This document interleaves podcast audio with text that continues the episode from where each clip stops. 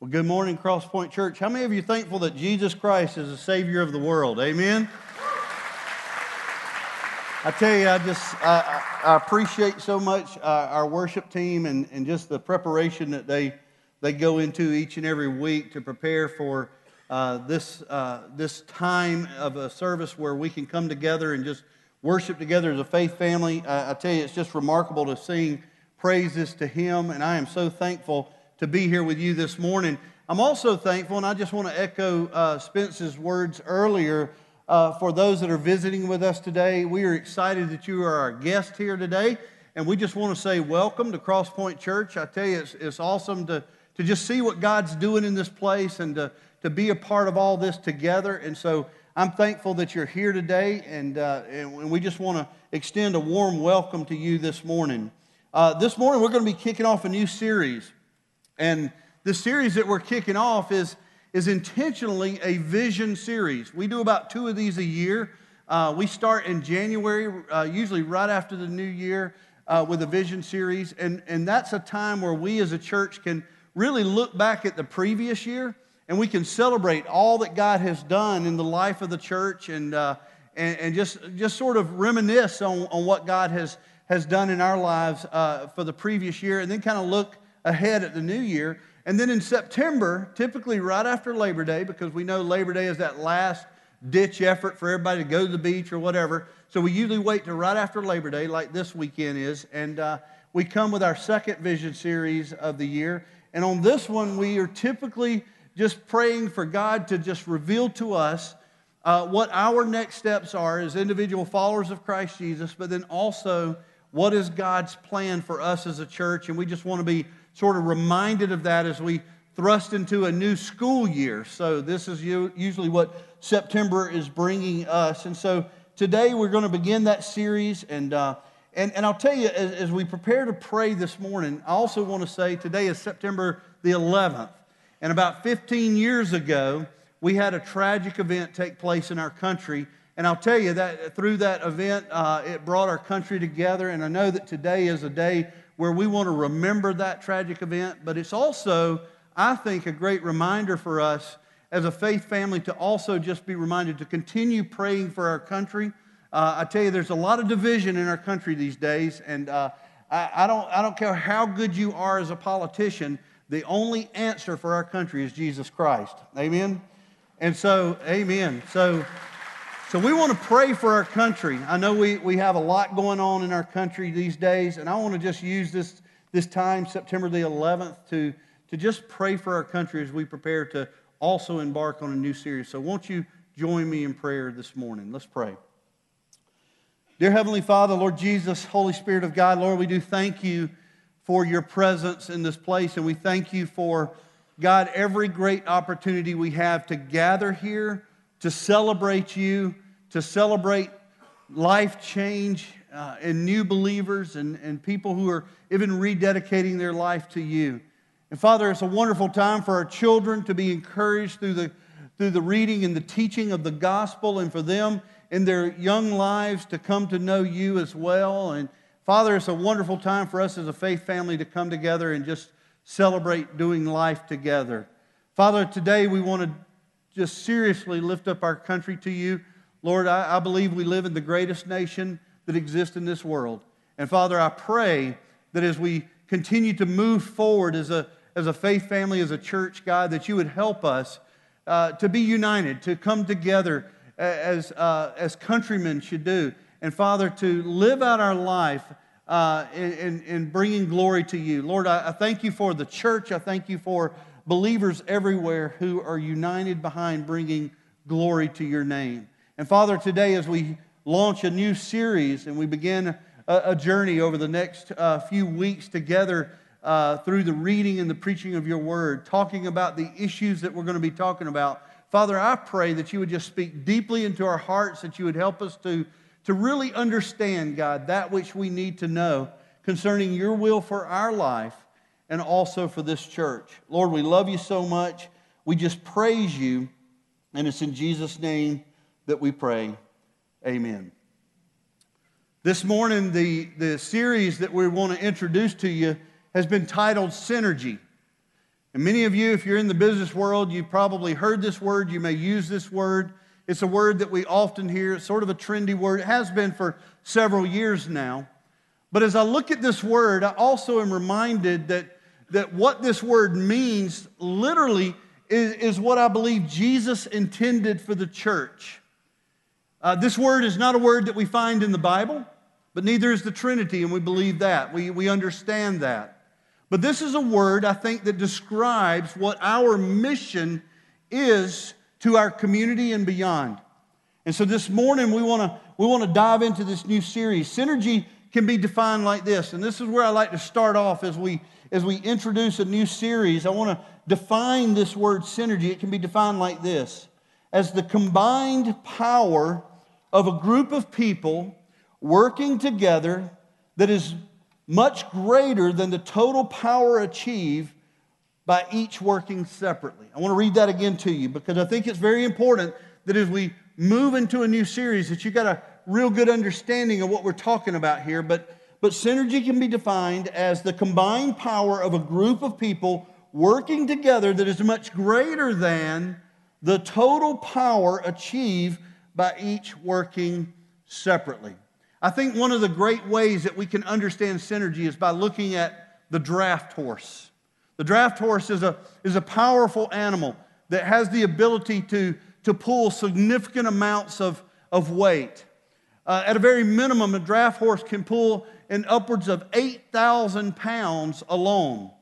And so it would come to reason that if you have two draft horses and you bring them together with the ability to pull 8,000 pounds individually, that by bringing them together that they would be able to pull 16,000 pounds together. But you see something happens when you combine their power that they are not able to just pull 16,000 pounds, 8 plus 8 equals 16, but coming together they are capable of pulling 24,000 pounds. My friends, that's synergy.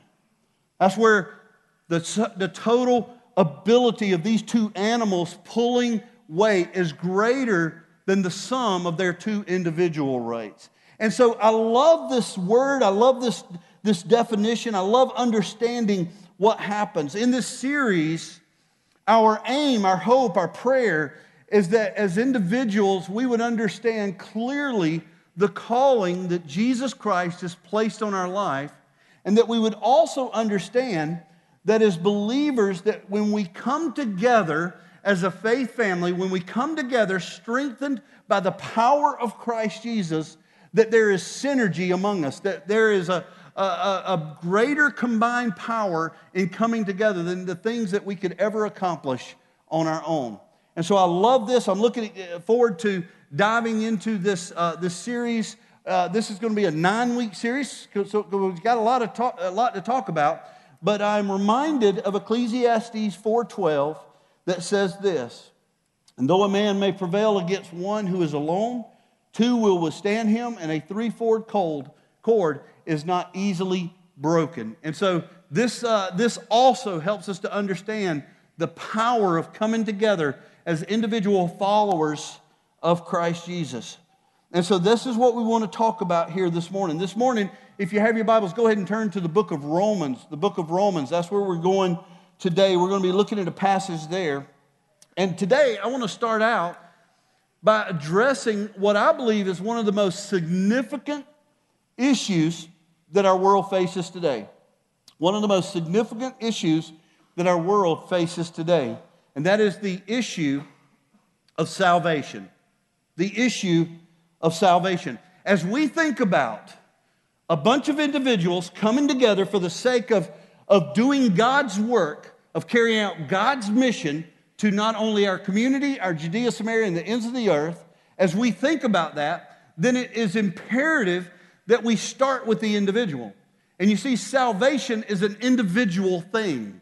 And so this morning we want to look at this because salvation is, is the most important thing that we could ever understand. And so that's where we're going to start off this series at today. The church is a body of believers who have been redeemed by Christ. The church is a body of believers who have been saved by grace through faith in Christ Jesus.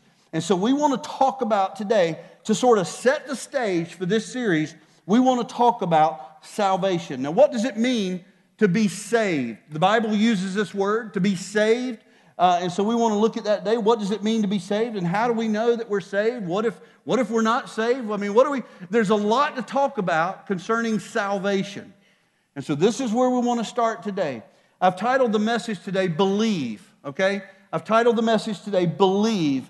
And we're going to be looking at Romans chapter 10, verses 9 through 13. Now, I want to say on the onset, before we dive into the passage this morning, that we acknowledge that salvation is accomplished only by God, that man can't save himself, that, that God and God alone can save. So we acknowledge the sovereignty of God in our salvation. Today, what we're going to be looking at is the, the human response to that salvation, the human response to what God is doing in our hearts. Because the Bible is very clear that, that man when confronted with God, when God comes into our life and He woos us with His Holy Spirit and He draws men and women unto Himself, when all of this begins to take place, that man responds a certain way.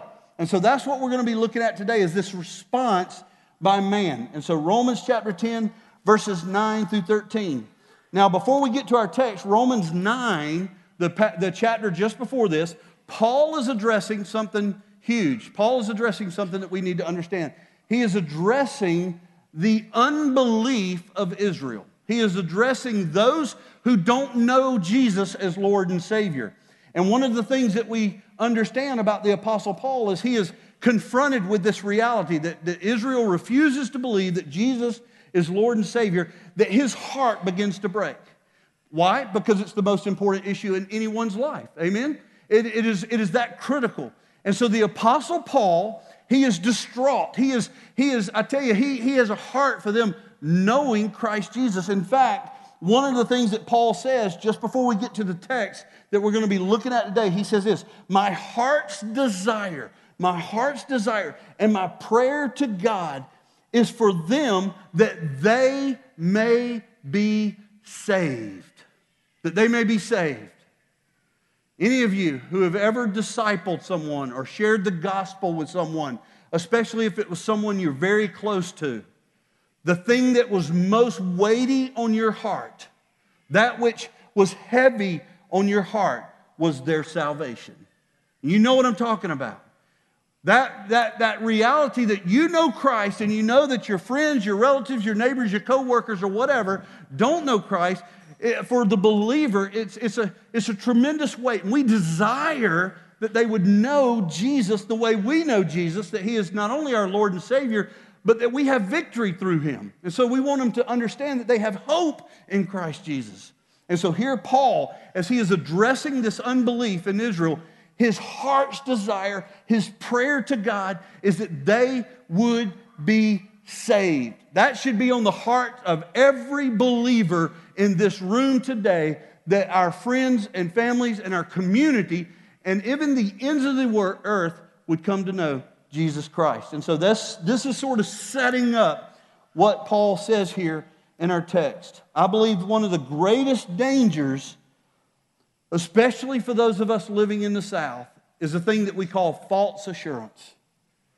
I believe there are many, many people that are living among us who, for whatever reason, believe they are a Christian and they don't know Jesus.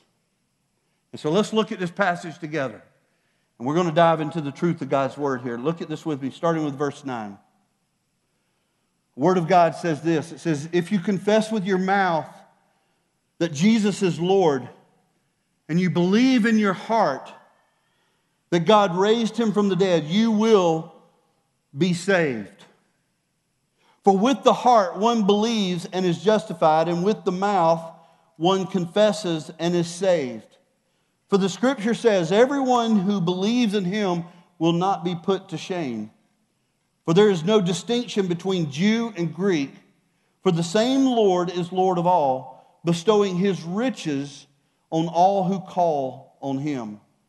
For everyone who calls on the name of the Lord will be saved.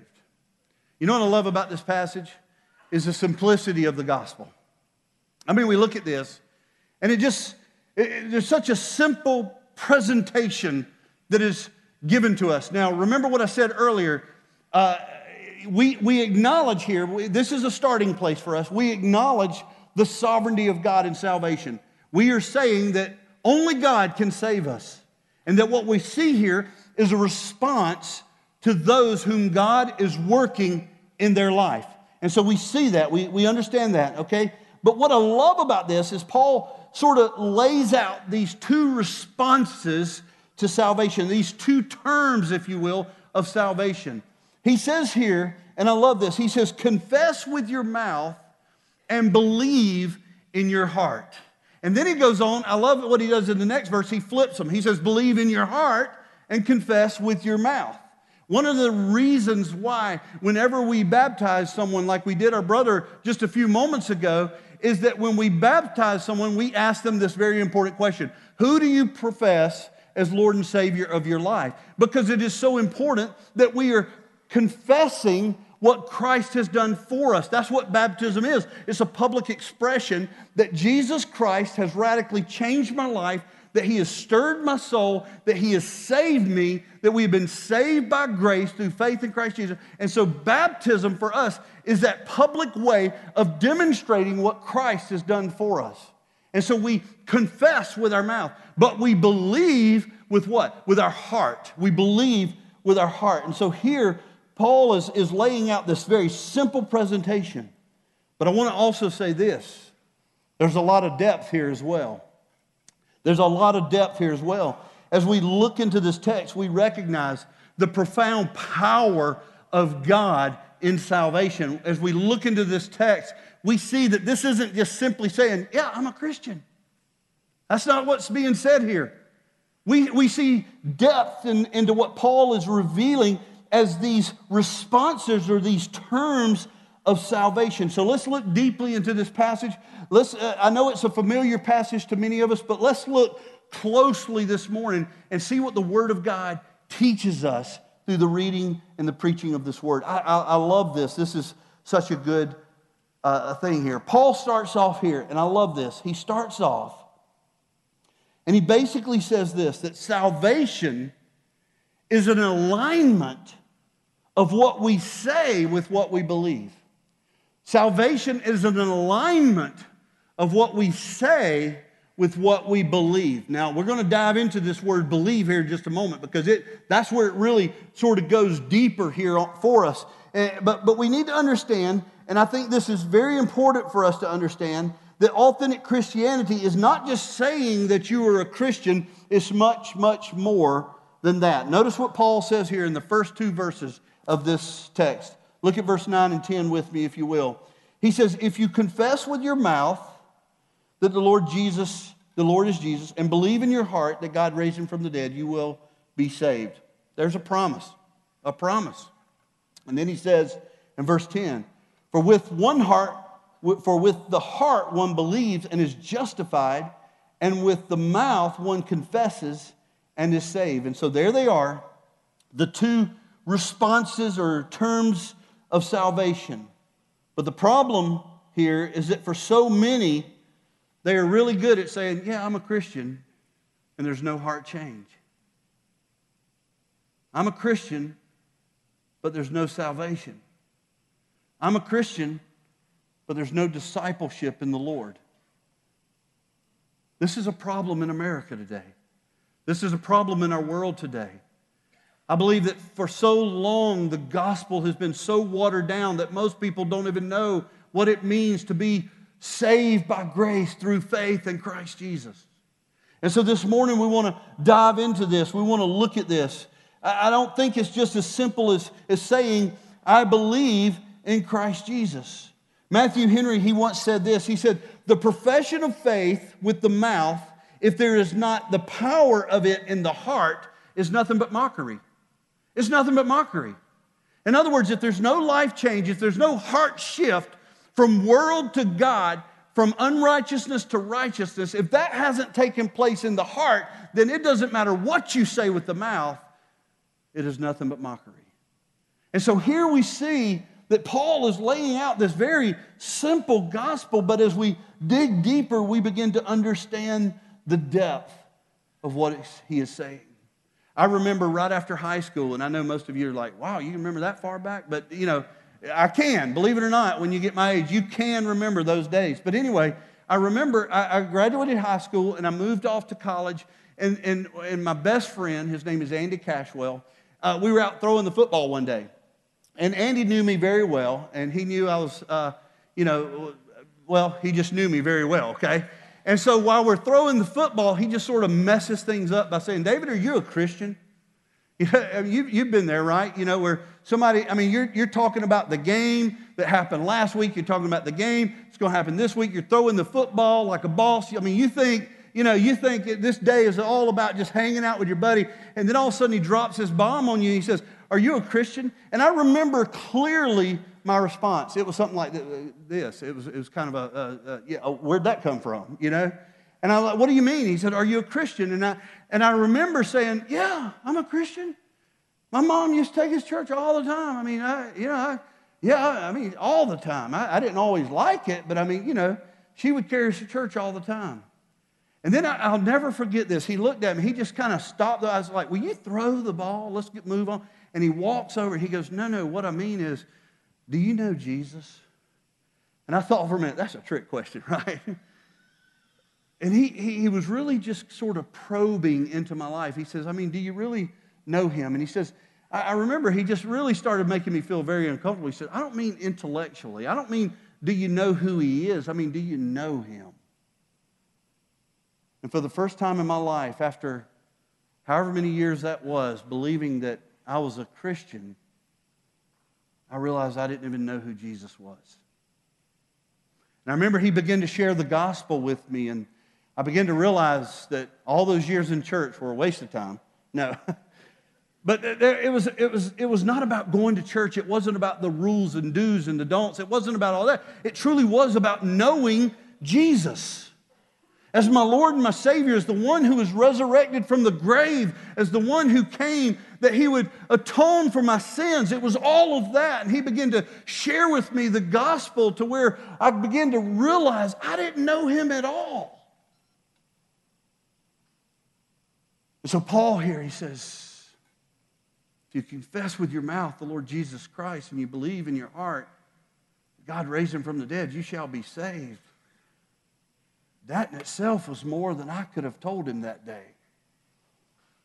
And so this passage, it, it sort of throws it out there, but for me, it, it, it, begins to reveal that it's more than just a simple belief the way we may understand belief. It's not just head knowledge to where we can tell the story of the crucifixion. It's about what Christ has done in your heart how He has changed you to where you can confess these things and believe these things because of the power of God within you.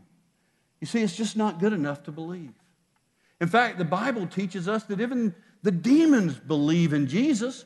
James chapter 2, verse 19 says this You believe in God is one, you do well, but even the demons believe and they shudder. So you see, belief goes beyond just simple an understanding of the, of the Christ story.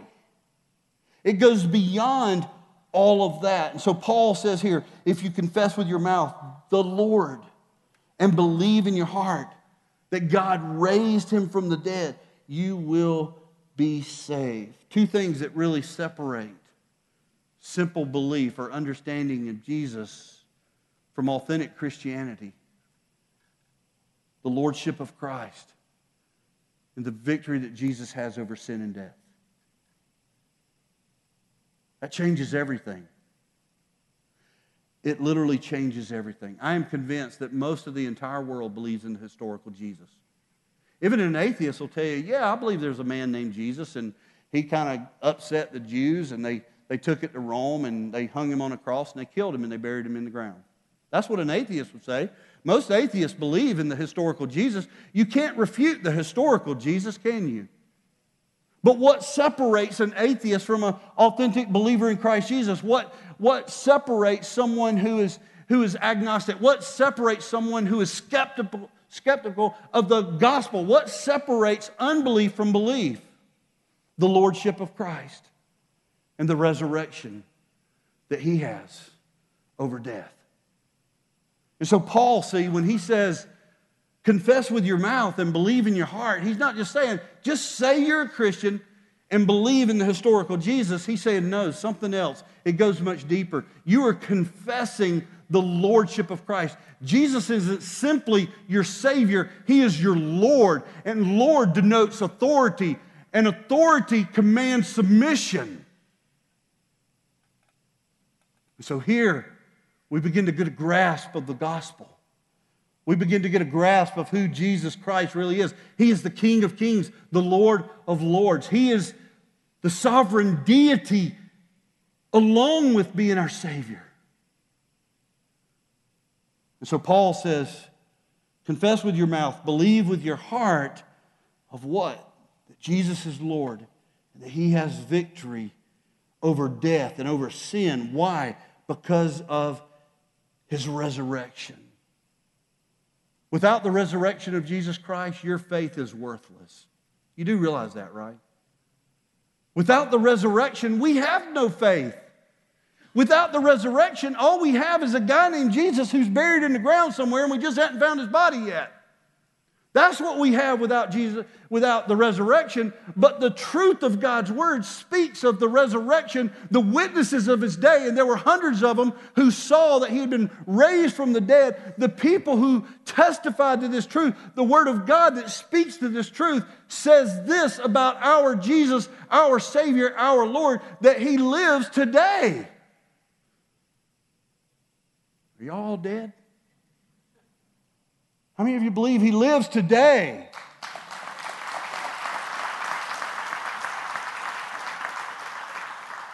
He lives. That's what sets us apart from the, from the unsaved world. He's Lord of our life. You see, Thomas, when seeing Jesus after his resurrection, he declared emphatically, my Lord, my God. You see the difference? All through the Gospels, we see there were different people who, who called Jesus Lord. Sometimes that was just out of respect because he was a good teacher. But you see Thomas's response when we begin to, to look at, at, at his life and, and seeing Jesus resurrected from the grave, he declares this time, My Lord, my God pointing to the divinity of Christ Jesus, pointing to his divine nature, his ability, his power to overcome death. In Acts chapter 2, verse 36, Peter is preaching just after Jesus ascended into heaven, and he says, Let all the house of Israel therefore know for certain that God has made him both Lord and Christ, this Jesus whom you crucified.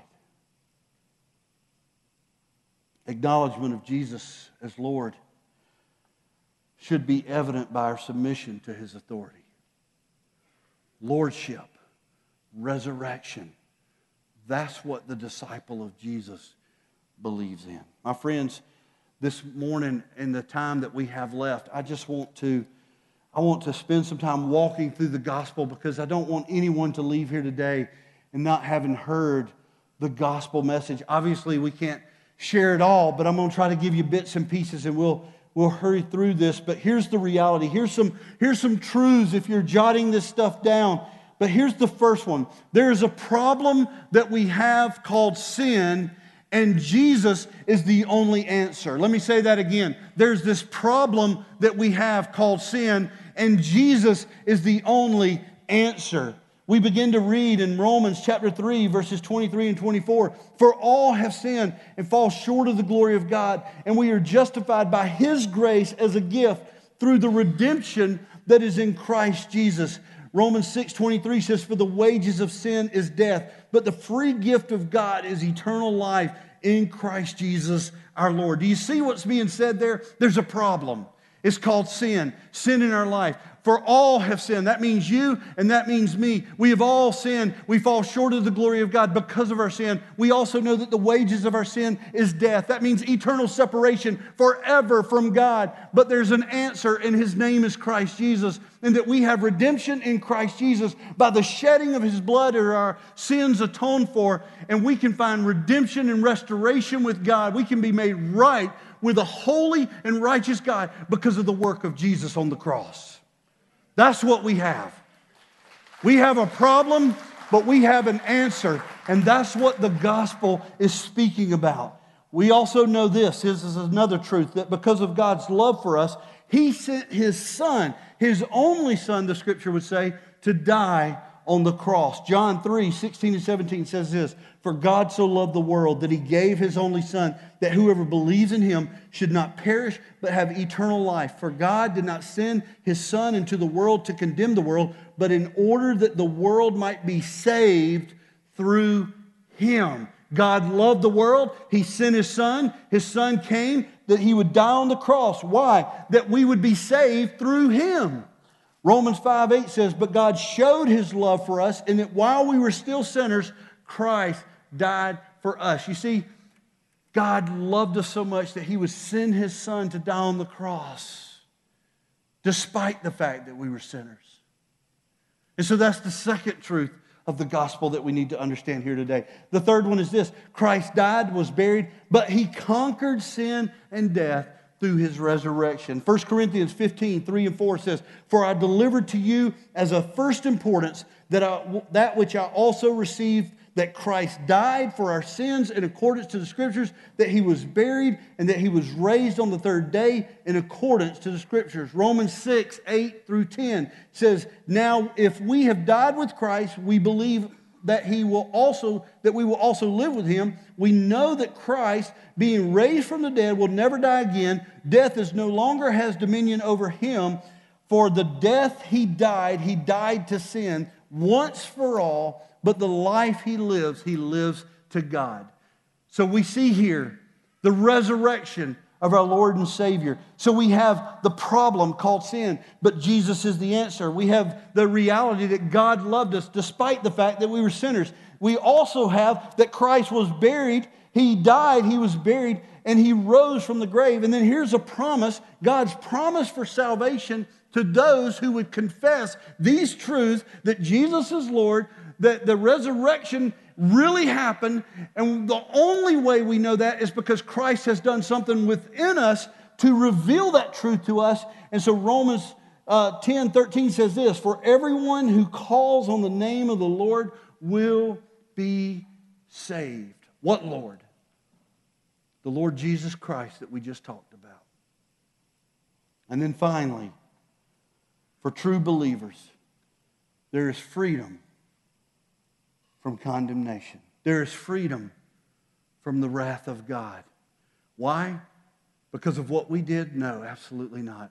Because of everything that Christ did for us. Isn't it wonderful that despite our problem, this problem called sin, that God would love us so much that he would send his son to die on a cross, that by his blood, there would be atonement, forgiveness for these sins, and that we could find everlasting life through redemption in Christ Jesus. How many of you think that is good news today? Isn't that good news? So, finally, for believers, there's this freedom from condemnation. Romans 8, 1 through 4. And I just want to kind of wrap things up with this here this morning. Romans 8, 1 through 4 says this There's therefore now no condemnation for those who are in Christ Jesus. For the law of the Spirit of life has set you free in Christ Jesus from the law of sin and death.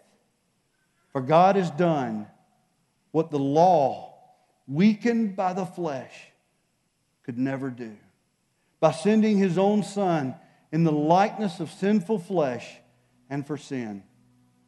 He condemns sin in the flesh in order that the righteous requirement of the law might be fulfilled in us who walk not according to the flesh, but according to the Spirit.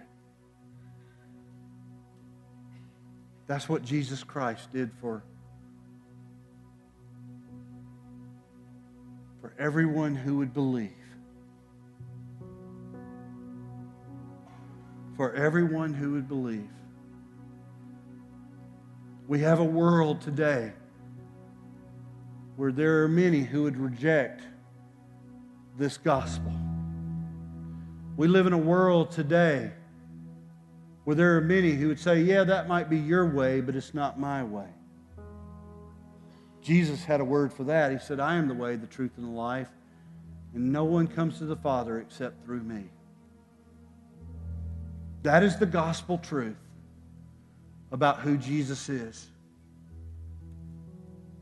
We can know him intellectually by studying the words of God. We can know him, we can understand him but we trust in God to save us. Amen? We can't do it alone. It's why He sent His Son. And so, our passage today, and I want to just use this as a reminder to us here this morning, it says, For everyone who calls on the name of the Lord, they shall be saved. I am convinced that every time where there's a crowd that is gathered, there are many who are living within that crowd under a false assurance of their salvation. I'm convinced anytime you bring a, a, gathering of people together, there are probably those in that crowd who believe that they are saved because they have been saying all their life that they are Christian and they don't even know Jesus.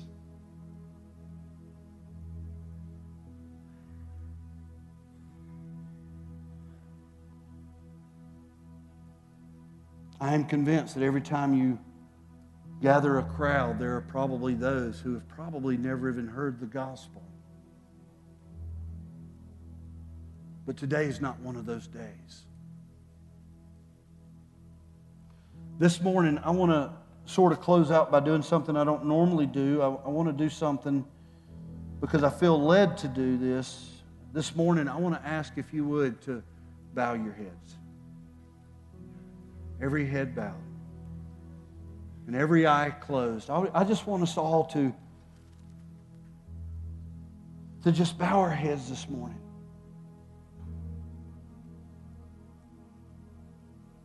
And as we get ready to close out the service, let us ask God, as we evaluate our own life, God, where am I at in all of this? Romans 1:16 says this. Paul says, "For I am not ashamed of the gospel, for it is the power of God for salvation to everyone who believes." He says it is the power of God for salvation for everyone who believes. This morning, with every head bowed and every eye closed, I just want to extend an invitation to you this morning. That if you feel that God has stirred your heart, if you feel this morning as though you have heard the gospel, and you want to respond in such a way to say, I trust in Jesus Christ with my life. That I see Jesus as not only my Savior, but the Lord of my life.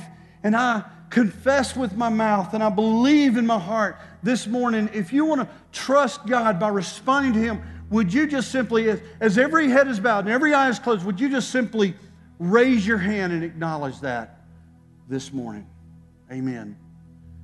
Amen. Amen. So many, so many hands up. What an amazing thing to take place in such a safe place as this, where we come in and we acknowledge that Jesus Christ is Lord of our life. You can put your hands down. As the Apostle Paul said in this passage we just read in Romans 1 16, I'm not ashamed of the gospel. I want to give you an opportunity, those of you who raised your hand, whether it was salvation for the first time in your life or maybe a rededication of your life this morning, I want to give you an opportunity this morning to respond in a very tangible way.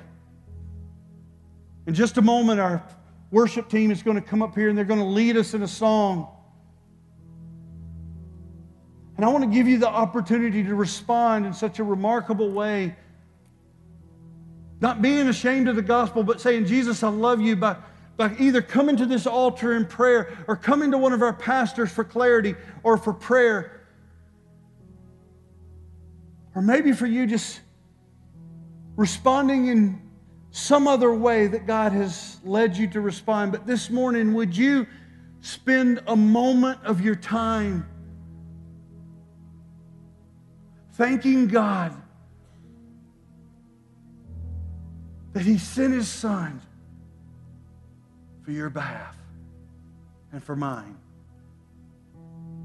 For those of us here today that maybe didn't raise our hand but are contemplating the gospel and what God is speaking into our hearts. Maybe for you, the most encouraging thing you can do is come with your friend and pray with them at this altar. To bring them to a pastor if they need answers. Or maybe you are capable of doing that. If so, then be faithful in sharing the truth of God's word about who Jesus Christ really is. But I'm going to pray this morning and our team's going to come out.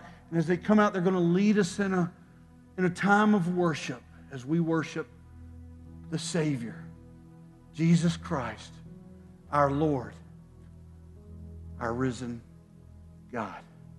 Father, we thank you for this day. And Father, we thank you for the power of salvation in our life. Father, I thank you for your Son, Jesus Christ, who came and died on a cross, whose blood was the atonement for our sin. But through power, had victory over death and sin in his resurrection from the grave. And today we celebrate that resurrection, believing and not being ashamed of the truth of who Christ is. Father, we live in a world that so often rejects what we believe, but that's okay because we know that we know that we know. We have such assurance of our faith and our belief in Christ Jesus that nothing would cause us to sway. So, Father, we love you and we praise you as we sing together as a faith family, God, may we be faithful to respond to you. In the name of Jesus, we pray. Amen.